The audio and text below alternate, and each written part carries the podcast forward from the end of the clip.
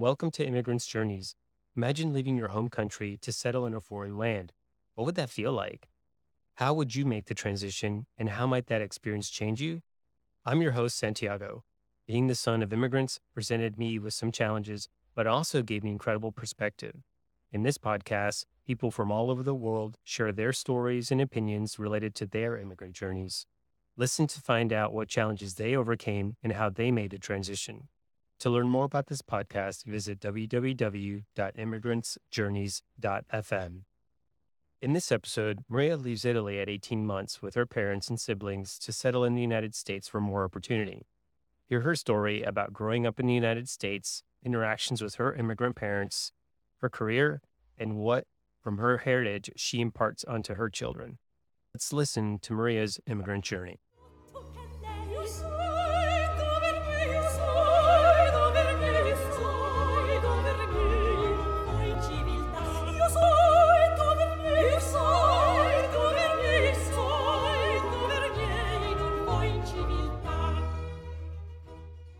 Welcome, Maria. Hi, Santiago. Thank you for having me. Thank you so much for joining. You are originally from Italy.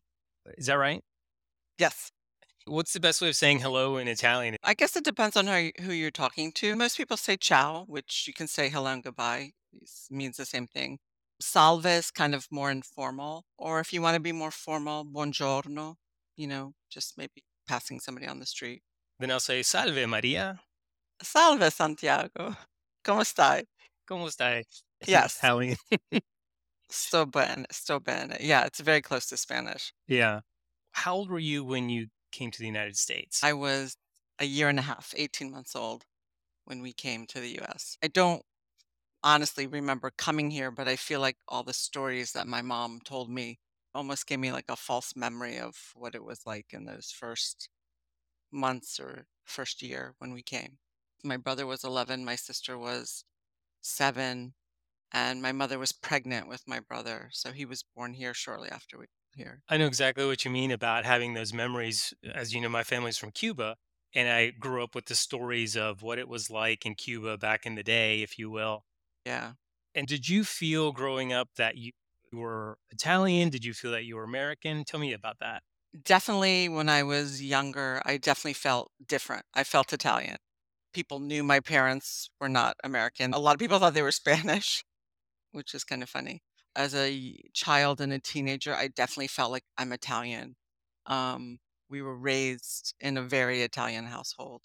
As I got older, and actually when we visited relatives, it's sort of like the American relatives are here. It was an in- interesting divergence. It was sort of like I felt Italian, but then when I was with Italian relatives, they treated us like we were American. In some ways, I almost felt like it uh, didn't have a place. I don't know if that computes with you, but not really Italian, but not really American. Yeah, it definitely makes a lot of sense to me. I felt the same way at school, everything was in English, and then I would come home, everything was in Spanish, different Right. food, different music, different culture, different expectations.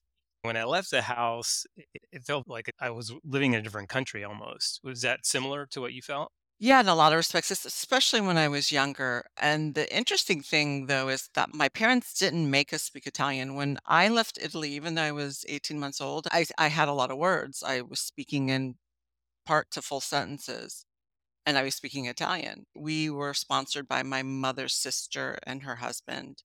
My uncle uh, did not speak Italian. And subsequently, their kids didn't speak Italian either. When we got here, my mom said I locked away in a room with my oldest female cousin, and uh, like a month later, I was speaking English. She never really forced me to speak Italian. I would speak English and they would speak Italian to us. I always understood it, but I actually didn't use it as a child. Yeah, definitely the the expectations, just the sense of family and responsibility, obligation. Um, yeah, that was all very Italian, very Italian.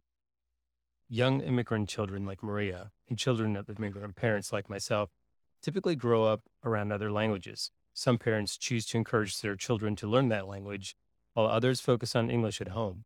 Maria's parents didn't force her to learn Italian, and I wondered if she regretted that.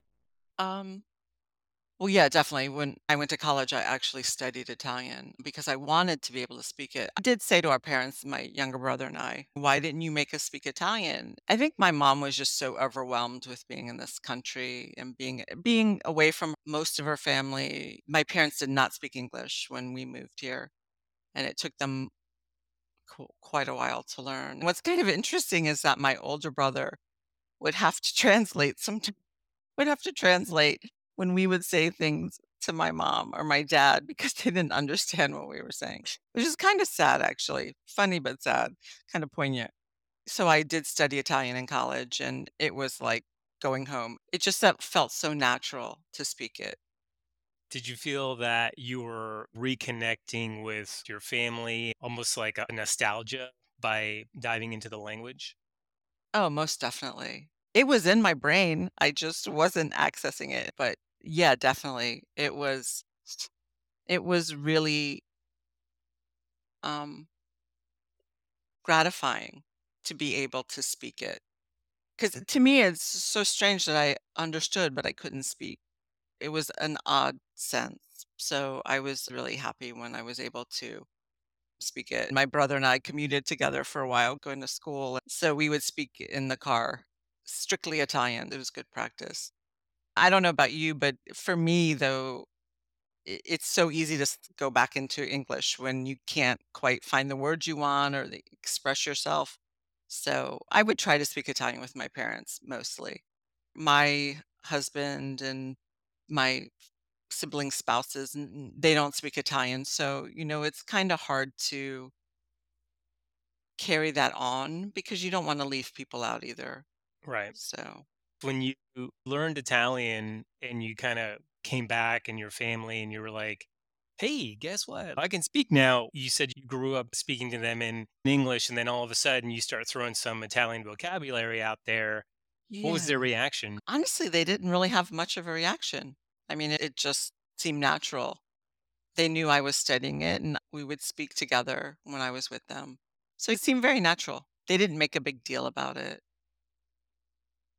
My experience was a little bit different. I didn't have that translation, uh, resource growing up because my Right. brother and sister were a lot older than I.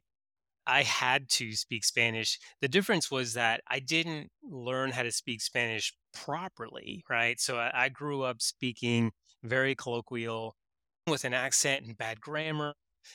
And I remember when I got together with the rest of my family, you know, family reunions and things, the older cousins, they would tease me and they would make fun of me, and they're like, "Man, your Spanish sucks." Right. And I remember I was about 13, and I went to my grandmother and my parents, and I said, "Listen, I really wanna learn how to speak properly, so please correct me." And they just kinda looked at me like, "You're gonna hate this. Your life is gonna be miserable." And I said, "No, I really, really want it." It was hard, and they would Yeah. correct me, especially my sister, she was like the grammar queen, right? So it got to the point where I was like, "Oh my goodness, crash course." But in less than a year, I really picked it up. When I studied, I'm gonna say, uh, not proper Italian, but the traditional Italian language, when I would speak to them that way, they would speak to me. I did the same thing. I'm like, "Please correct me," and things like that. It was so natural for me to learn it, and I became proficient extremely quickly. It was a very fast process. Going back to speaking in colloquial languages, my parents spoke in dialect, and I actually cannot speak in dialect, I understand it. When we went to visit many years ago, we did, like, a crash tour in 2 weeks visiting everybody all over Italy, and, uh, we were with my father's brother's family, my uncle, and they were living in Prato, which is outside of Florence. And they were talking, and I'm like, "What are these words?" They said "Hausa," which sounds very German. And they're like, "Oh, well, that means casa means house." And it's just interesting to see how the dialects are influenced depending on the region. There's Germanic influence, and in southern part, there's, uh, Greek and Spanish, and really, really fascinating because they really are quite distinct languages. I, I can't really speak any dialects, but I understand my parents' dialect, like I said earlier. It is neat to hear you say that. Eh, Similar experience I had when I was learning German. I wanted to learn German because my brother had married a German, and at his wedding in Germany, you know, my family's from Cuba. My sister in law's family is from Germany, and she's German. And so I remember during the dinner, everything had to go from like jokes, for example, I had to go from German to English to Spanish, and then the reaction had to go, impressive. yeah, from Spanish to English to German. I remember looking at this and going like, I want to speak to my new family, right? So I ended up getting a degree in German and you know, I was so happy. I I was doing some study abroad and was there around the Christmas time and they're like, "Hey, why don't you just come to our house?" So I, I traveled across Germany to to go to their house for Christmas and I'm sitting there like with my chest puffed out, like, yay, you know, after a few years, I can speak German to my family. And I walk in there and they're all speaking dialect and I have Yes. no idea what they're saying. Completely different languages. It's amazing. It's amazing. Yeah. Tell me a little bit about culture. You might have to borrow from your parents' perspective. I don't know, but maybe from the lens of if you were growing up and you really identified as Italian, from that lens, what could you say was really kind of different in American culture growing up? Like what kind of struck you as I would say culture shock?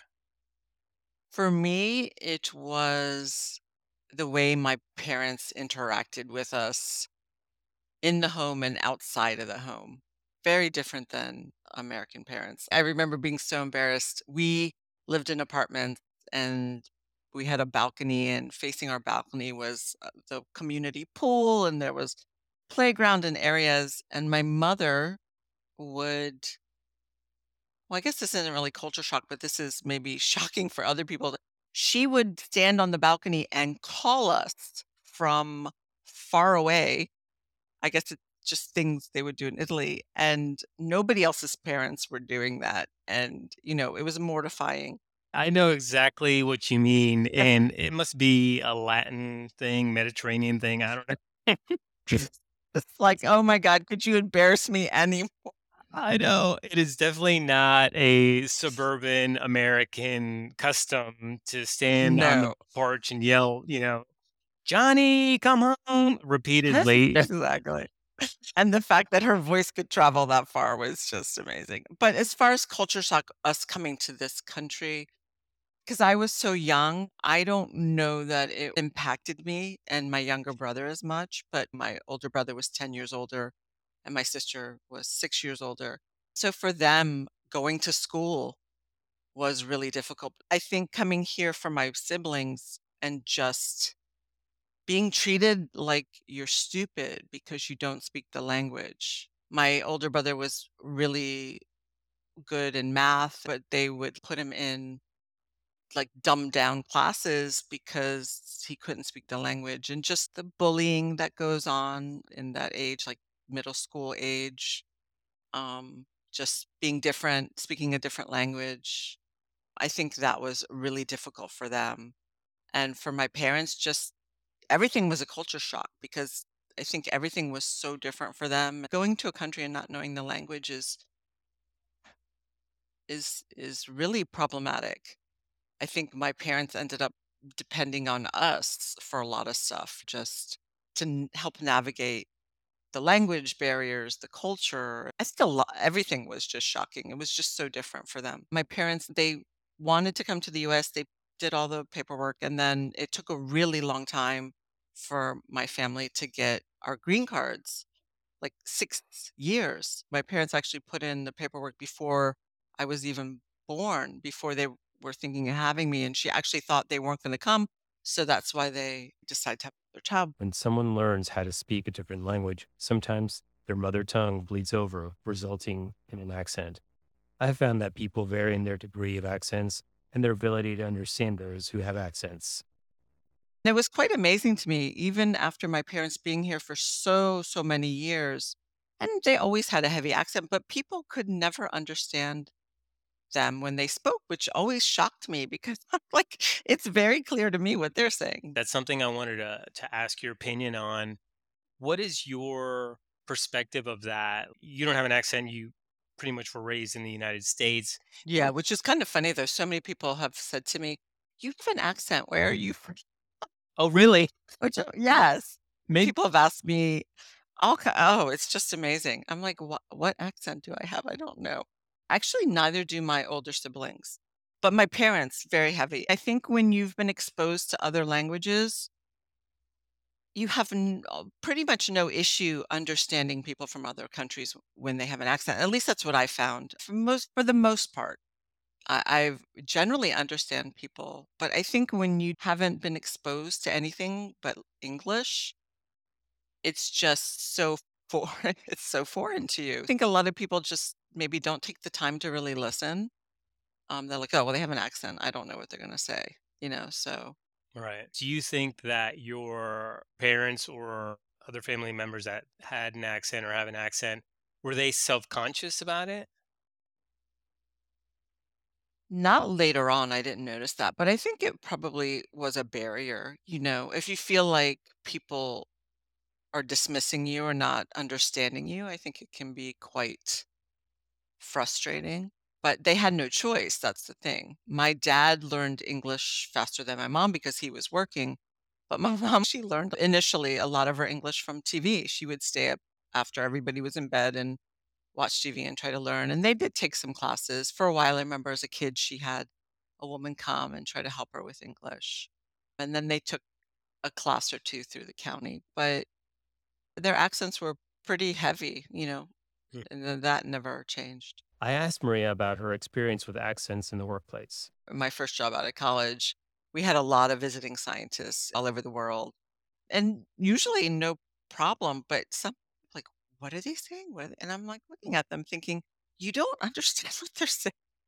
You know, why not? I don't understand that, but I'm not gonna lie, there are some accents that I find very hard to understand. I remember being at a party with some friends, and this gentleman was from Scotland, and honestly, I had no idea what he said the whole night. But other than that, I'm usually pretty good. That's I'm usually hilarious. pretty good. Yeah, I think you you hit on something. If you've been exposed, I think your ear gets trained. 2 things come to my mind. One is fuzzy logic. Like you said, "Oh, that's Hase, that sounds German, but it's also kinda like Kase," Yeah. and so you kinda have that leap in your brain when you hear it and you go, "Okay, it's similar." I guess that's just kinda how your brain works. It can jump. It can kind of have almost a suspension of disbelief where it's like, "Okay, Yeah. I know they said Hase, but it really means Kase," right? Learning language is fascinating, I think, and just the capacity of a child to learn language, and you build those networks of listening to different sounds. So, yeah, I think you're able to put 2 and 2 together and understand what somebody's saying for the most part. You mentioned that your husband is not from Italy. What part of your Italian heritage, background, culture, or language do you retain in your family today? And we have 2 teenage daughters. When they were babies, I wanted to teach them Italian, but my husband doesn't speak Italian, so we would not speak Italian together. So, when they were born, it was very artificial. I don't know how to describe it. It was very strange for me to speak to them as babies in Italian, but I had no problem speaking with my brothers or my parents or any relatives in Italian. It's kind of an interesting phenomenon. I don't understand why it was difficult for me, but I did buy which were very difficult to find, I did buy some children's books in Italian. So when they were little, I would read to them, and I would ask my parents to speak to them in in Italian, but again, it was very strange. My mother wouldn't, they didn't, I 'cause I think it was I I don't know, it's an interesting thing. Um, although my kids were around my parents a lot, so they did hear a lot of Italian. They heard me speaking Italian with them. My older daughter, Isabella, she's 19. She knows some words, and she's actually studying Italian now, so that'll be really lovely because we can try to speak together. I wish I would have made more effort to try to teach them. It just I don't know. It it was a it was an odd experience. Yeah, it's kind of forced. It wasn't like a natural Yeah. thing. Yeah. I I can relate to that. I do speak Spanish to my kids, not exclusively. I do have some friends that uh, exclusively speak a foreign language to their kids, and then they're like, "Ah, they'll learn English, you know, at school." Kind of the way I was raised. At first, I talked to my wife about it because she doesn't speak Spanish, but she understands a lot of Spanish. I talked to her and I was like, "Hey, you know, I really want the kids to learn Spanish," and she was very supportive of it. She knows just as much, if not more, Spanish than my kids because I'm constantly, you know how it is with kids, you repeat and repeat and Yeah. repeat. Right. So my wife, She's learning too. yeah, so my wife knows things like brush your teeth, get the shoes from under the sofa, you know, Right. Not not exactly like survival business Spanish, but Yeah. You just know, just normal daily type of things. Yeah. yeah. So you mentioned working with people from all over the world. How has this experience of being raised in a different culture with a different language, how has that helped you in that context in the business world when you're meeting people from other places? I think a lot of times it gives you a sense of commonality. I think you can connect maybe on another level. It's that sense of commonality that you are from another place and maybe you share certain values. I feel like uh, a lot of people that I've met from other places, the sense of family is so much stronger than in I'm I'm generalizing here, but than families in the US. And there may be some very tight-knit families, but just in general speaking, a sense of responsibility, obligation, being together. At least that's what I experienced growing up. A lot of my friends, I think I was saying this to you the other day, a lot of my friends were either immigrants or first generation. So you you bond over that fami- it's a familiar a familiarity that you have Right. before you even really get to know each other as people. So, I agree with you with there's a sense of family and even I guess an appreciation for, oh, that's how you do it there and, and respect for that, right? yeah, Because yeah, I think we're we're probably more sensitive to it where it's like, hey, you know, this is how we do it in this country. And so when you meet someone from yet another country, you get it. Like, yeah. oh, okay, yeah. And I kind of almost feel like if you've had that exposure, you're even a little bit more forgiving, right? For potential faux pas. You know, if someone Oh, sure, most definitely. And also, I think more patient to listen to somebody. Like going back to what I was saying, like I feel like people don't take the time to try to listen. You know, oh, I you, you have an accent, I can't understand you. Let me see if I can find somebody that speaks your language. I think being patient and yeah, more forgiving over mistakes and things. Many of us have experienced some form of Italian food, but I was curious if there were any specific Italian foods that were close to Maria's heart. Yeah, I mean, I think it's even more poignant now that my mom passed a couple years ago. We would eat meat and fish and seafood, you know, very Mediterranean diet, but simple, you know, red sauce. We didn't eat a ton of dairy. I mean, just like very simple Southern Italian dishes, some cheese, but not the Alfredo sauces and all that. I love something called gnocchi. They're Mhm. potato dumplings, and they're a pain in the butt to make. Like, my mom grew up making her own bread, their own pasta. In the US, she'd buy pasta, she wasn't making it, but she used to make her own bread initially. But gnocchi, she always made. There were certain things like ravioli, gnocchi, tortellini w was always homemade. I don't know why, I think it's because we only got them once a year, but gnocchi were my favorite. I was always excited when she'd make it, and it's really time consuming. So when I got married and moved out, she would like call me every week. She's like, Maria, this weekend I'm making gnocchi. Are you going to come over? And she would bribe you. Exactly. I'm like, yeah, I'm there. So I think I'm nostalgic for that because I made it with her a couple of times, but honestly, I don't think that I could make it on my own. So I, I'm nostalgic for those things that she would make you know, homemade pizza and I mean, we can make our own homemade pizza, but the way she made it, you know, stuff like that. And during the holidays, there were these cookies that she always made called guanti, and they were just basically f uh, fried dough with, uh, sugar and cinnamon. And I think a lot of cultures have that kinda cookie. That was something that she always made at Christmas, Mm. and so we haven't had it the last couple of Christmases, and that's something that I I would like to start doing again because that's a nostalgic thing for me, you know, you're supposed to have them at Christmas, so Do you have any recipes you could share, like either for gnocchi or for is it guanti? no, I don't see, that's the thing, my mom did not have recipes. She was happy to cook.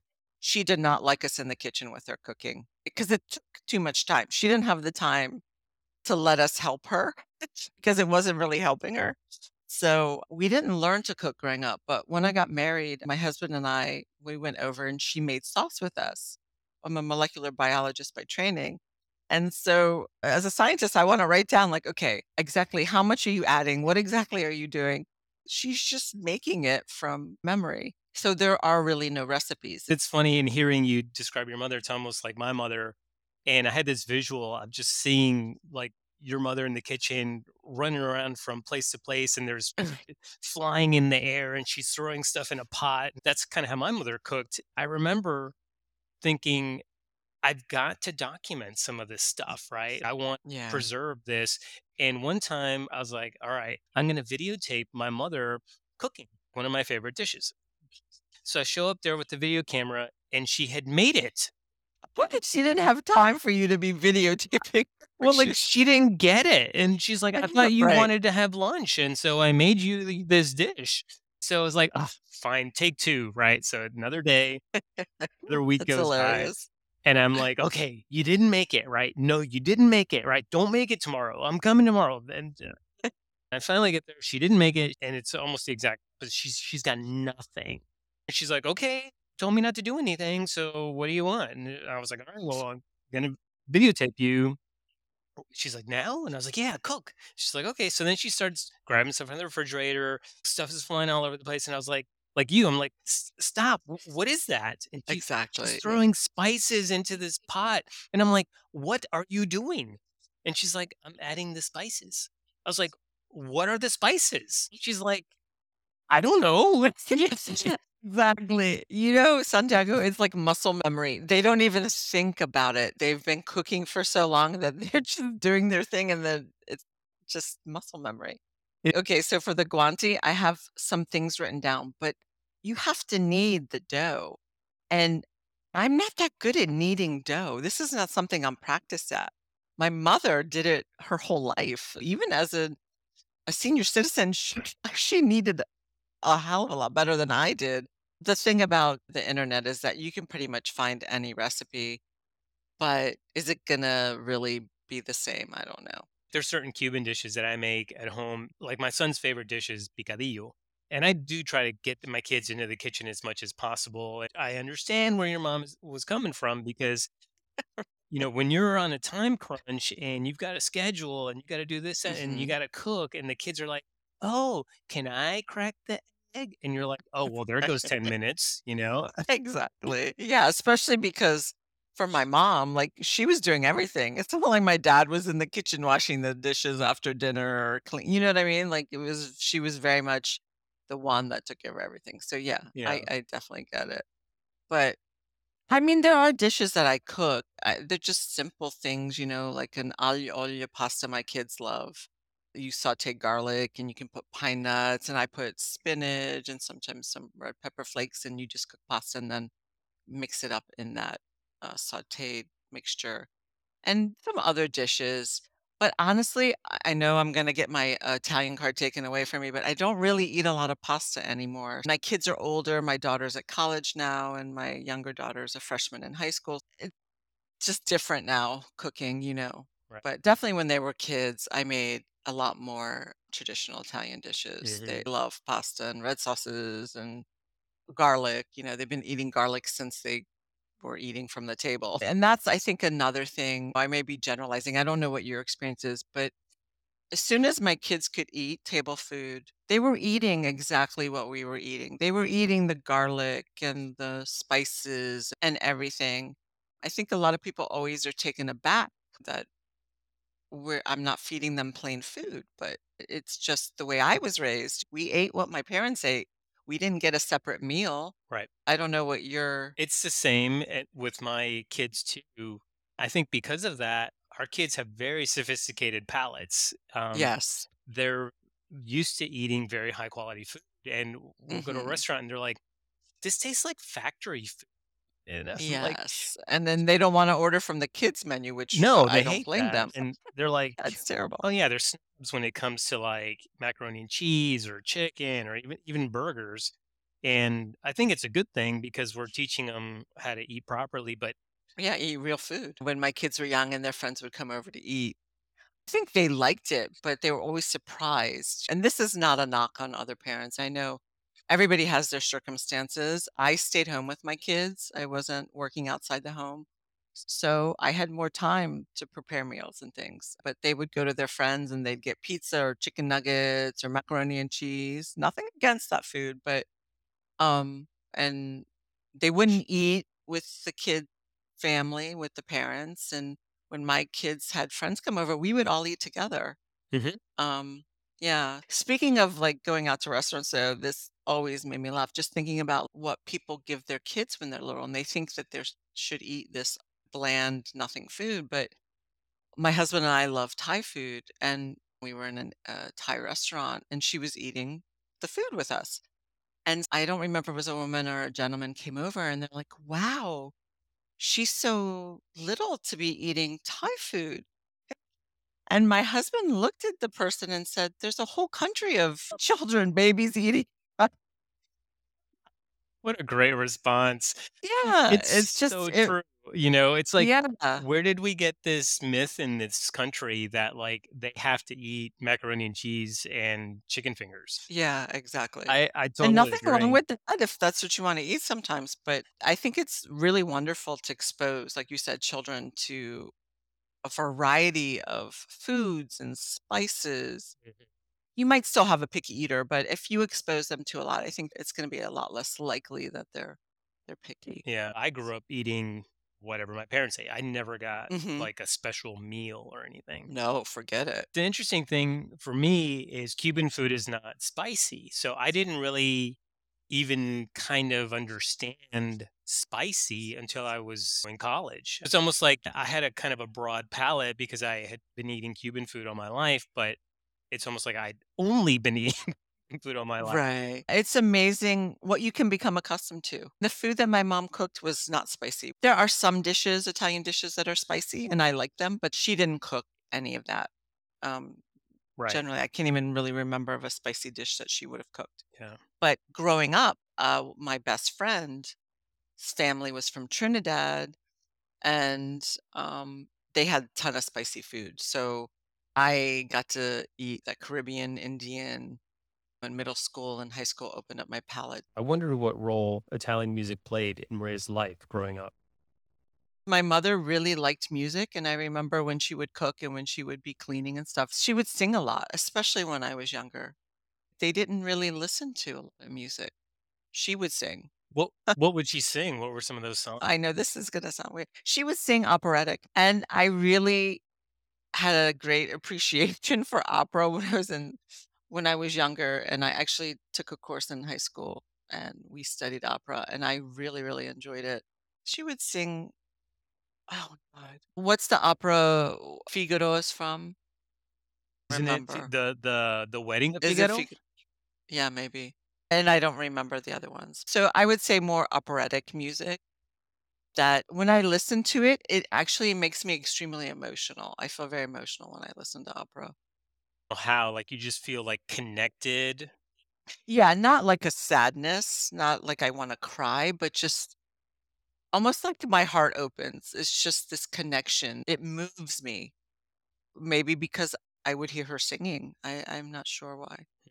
Um, but so, yeah, it's and it's kind of weird. I never really thought about that.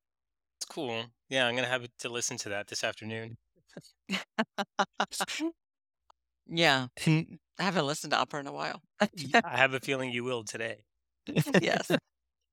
So tell me a little bit about your career. Oh, sure. I did get a a bachelor's of science in biology with this an emphasis in genetics. I worked as a molecular biologist for close to 12 years. Once I had my kids, I decided that I was gonna stay home full time with my kids and my parents. You could say I was a stay-at-home mom and daughter. More recently, I've gotten into health coaching, so that's on the horizon for me now. If you had the ability to go back in time, say you had a time machine and talk to your younger self, what would you tell her and when? Ah, ah, that's a hard one. I would tell her to really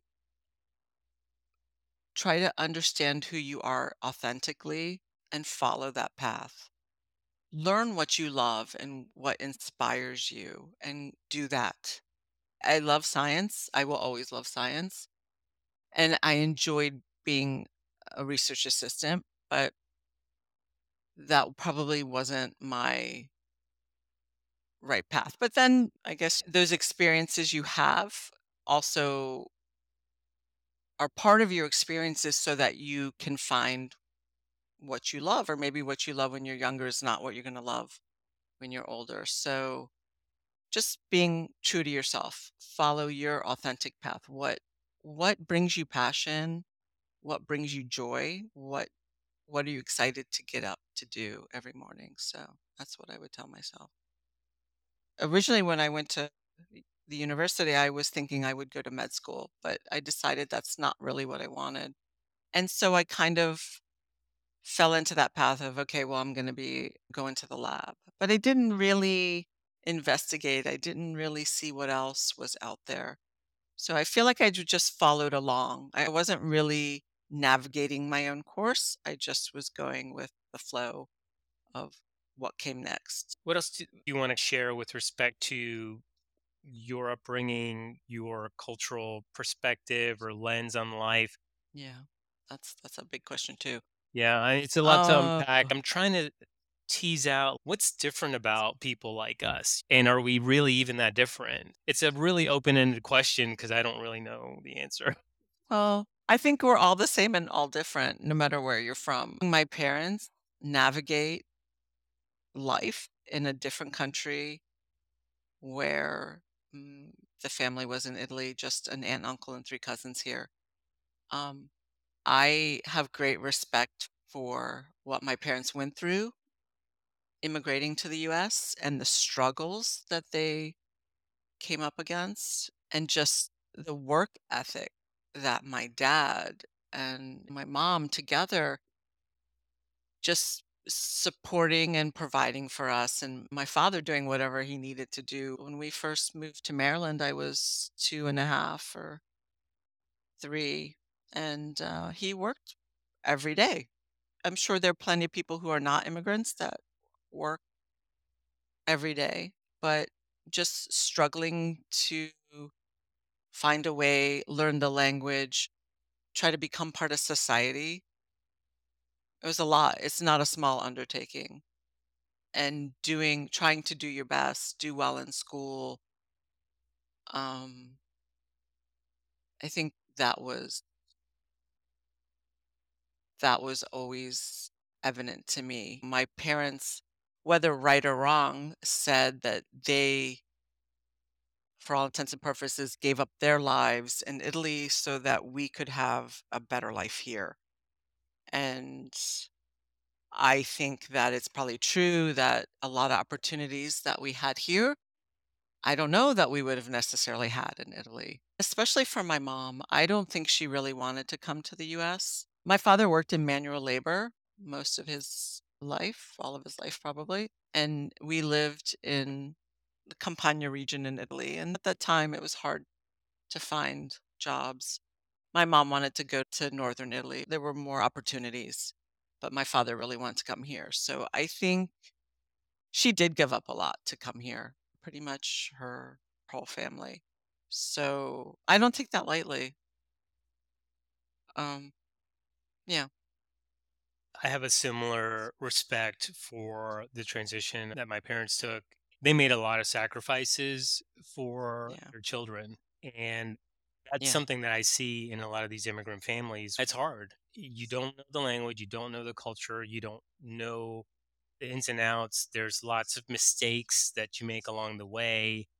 And I think for those of us who see that in our parents, I don't want to speak for everybody. I can certainly speak for myself. I had such a an awe, a respect for going out into the unknown, and Yeah. it really inspired me.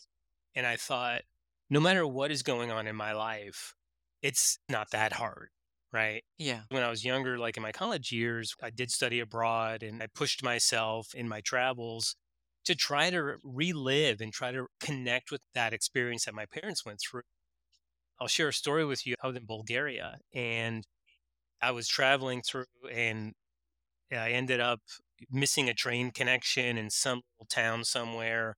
It was probably a Sunday in the middle of winter.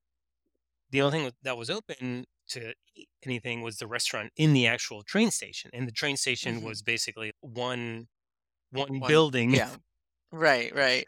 They didn't speak any language that I spoke. The menu was in a different alphabet. I couldn't communicate. And on top of that, I didn't have the local currency. This was before the EU. I didn't have any local Bulgarian money. And I remember looking at the waiter, took the money that I had in my pocket, which was probably only a few dollars, and kind of held it to him and pointed to the menu. And he fished through the coins and took a couple coins. He walked away. So I'm like, well, I hope I get something because you know Right. I hope he doesn't think this is a tip. I know. So by then I hadn't eaten in like a day and a half because I Oh, was on the tr- riding the trains and and very challenging situation. yeah and and I remember going like this is this is real. This Yeah. is what it felt like for my parents. Then the waiter comes back with a small plate of chopped onions and black olives. And at And you'll take it. yeah, I didn't really like olives at the time and I just remember being so grateful. I Yeah. remember you know, being aware of the notion of like, well, crap, is that all I got? And that just completely left my mind and it got replaced with this gratitude Yeah. that I had something to eat, that that someone took pity on me and took whatever money that he may not have even been able to use and hmm brought me this. I ate every sliver of raw onion, every black olive down to the pit and I just sat there for a little while because I had time to burn waiting for this train to come. And then the waiter comes back with this huge bowl of stew. Oh, wow. He puts it The down. on- generosity. yeah, and he puts it down on the table. Then he looks at the empty plate full of olive pits. He looks at me and and then he looks at the plate and he just took the plate away. At that point, I just started laughing. Like that was just Right. the condiment, you know? I haven't really experienced anything probably similar to what you experienced or what my in that situation or what my parents experienced. I mean, I've been to foreign countries where like uh, you know, I went to France with my husband and my daughters when they were really young. We stayed with some friends and we would go out on our own and I knew some words in French, could order in French and that was about it. It's interesting to see there are people who can be very generous of heart and see that you're struggling, and then there are people who just don't have the time for you. I do remember my parents speaking so fondly and kindly of people who would help them, even in small ways, because it fosters a sense of community. And I think, honestly, that's what my parents were missing a lot. When the family did live nearby, we would get together and spend time together, but my uncle was in the military, so they moved around a lot. So there were a lot of long periods of time where my parents didn't know anybody, maybe the neighbors, but and they definitely didn't know anybody that was from Italy. Very few Italians where we lived. So I think they missed that sense of community. when people were kind and would help you out or do things, I think that really engendered that sense for them. So Mhm. they really, really appreciated it, no matter how big or small. As we wrap up, is there anything else that's coming to mind that you wanted to share? I don't think so. I didn't think we'd be able to speak this long about it. This has been a great conversation, and I just want to thank you for taking the time to share. Oh, of course, of course. Yeah, Yeah, it's nice for me too to go back and think about it. It's not something, you know, that comes to my mind too often. I just want to acknowledge it. That's why I'm doing this podcast. This is a part of me and my experience. And what I'm finding, kind of like you said, you've got all these friends that are also immigrants or children of immigrants, and they have this experience. And I feel like maybe we don't even talk about it. It's just kind of normal to us. What I'm learning in this podcast as I interview people is that there's a lot of similarities, r- Yeah, regardless of country of origin. So thank that you. experience. Yeah. Yeah, Yeah, of thank course. Well, no, you're welcome. As we ended our conversation, I took away a sense of respect for the sacrifices that Maria's parents made for their children. I felt a deeper connection to my parents for having gone through a similar journey, and I ended up with a craving to listen to some Italian opera. Please visit www.immigrantsjourneys.fm to learn more about this podcast. After our conversation, I listened to some Italian opera. I found a beautiful song in La Traviata by Verdi.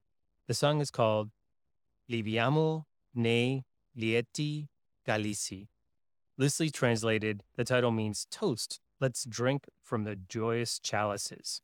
There's a reference to the joy and love, and that it's like a flower that blooms and dies, no longer to be enjoyed. To me, this live in the moment feeling captures the spirit of Maria's mom singing opera in the kitchen while cooking, yelling for Maria from the balcony, and even feeding Thai food to Maria's children. It reminds me to enjoy the flowers while they're still blooming. I'm not sure if Maria's mom was singing this particular song while she cooked, but I can envision her singing something similar. This is your host, Santiago. I'll leave you with some Italian opera, La Traviata from Verdi. Ciao.